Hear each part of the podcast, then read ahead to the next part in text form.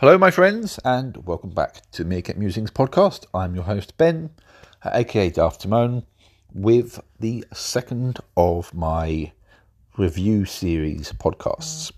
And in this particular podcast, I am reviewing a book called Wings of Steel, but Wings of Steel 1, I should say, Destination Unknown, by an author by the name of Jeffrey Berger. Now, I want to preface this review with the important note that it is, of course, my opinion, which is entirely subjective, and I do not claim it to be anything but subjective. And the reason I say that is because this review, and, and as someone who's published a book, I kind of know how this might feel from the other side of things. This review is not a particularly positive one. Because having read most of this book, or certainly a majority of this book, I have to confess that I didn't particularly enjoy it, and in fact, I found myself unable to finish it, which maybe is one of the harshest things that I could say, but it is nonetheless my honest opinion. And like I said, it's my personal opinion here. You might read this book and you might absolutely love it. In which case, okay, fair enough, fair play. But I can't, I can't take that view.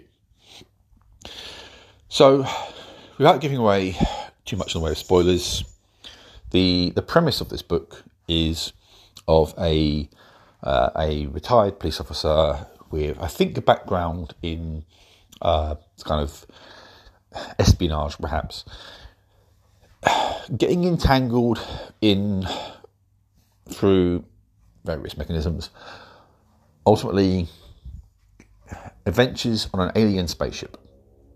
It's more complicated that, of course, as these things are, but he ends up on an alien ship, which I couldn't really work out if it was a military vessel or, or, or a commercial vessel or perhaps a combination of both. But he winds up on this ship and he ends up becoming a fighter pilot for uh, for this ship to help protect it from pirates. There are a few things in this story that I found to be. Oh, by the way, I should warn you now, there could be spoilers ahead. There were a few things in this story that kind of pulled me out of it over and over again. Which, you know, when you're trying to immerse yourself in sci fi, which it, you tend to be with sci fi, you tend to know that lots of things are going to happen which are going to be quite wild, certainly in some sci fi. And you know that these things are possibly going to be requiring you to suspend your disbelief. And sometimes they really do stretch credibility, if you like, to breaking point. But it's sci-fi, so you can introduce all kinds of weird and wacky tropes, and you can, you know, stretch the boundaries of what's feasible in science fiction. So when a sci-fi story manages to find ways to constantly break you out of the story, then you have to be asking yourself a few questions, and you have to be asking a few questions of, of the author perhaps as well. One of the things that I found with this story, first of all, is the not so thinly veiled sexism. I, I can't really put it any other way than that. A number of the female characters seem to exist only as vehicles for the fantasies of the main character. That some of them kind of fall almost desperately in love with the main character, having only known him for a matter of hours, and when it comes to tests of, shall we say, competency, the women often tend to be rated bottom of the scale. Uh, in fact, the character, the main character himself, alludes to the idea that there were certain things that women shouldn't do, or that they're not as capable of as doing as men. So that was quite jarring, and it didn't really, I don't know, strike me as a particularly great way of presenting this this brave future that I think we're meant to be looking at here, or this this brave world. I don't know. It, it just it didn't sit well with me.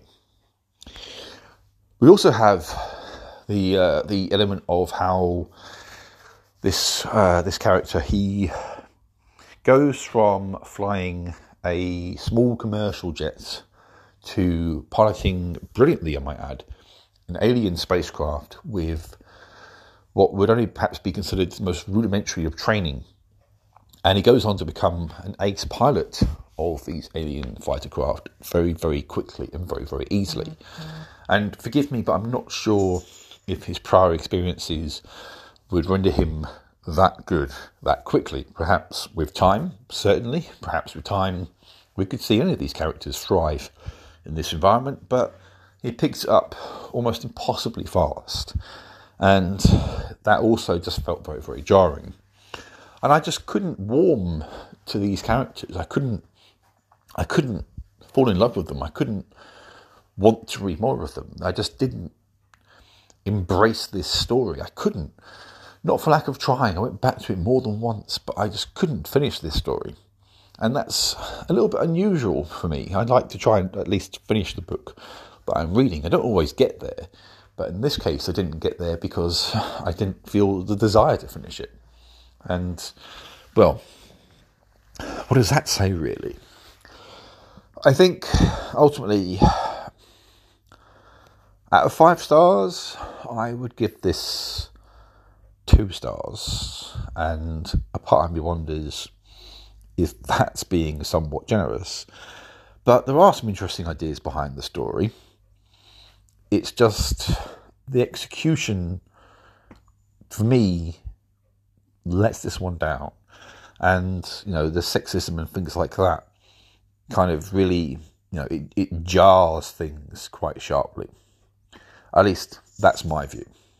You may feel differently, and if you do and you want to challenge what I've had to say in the review, then that's fine. But two out of five, that's where this lives for me.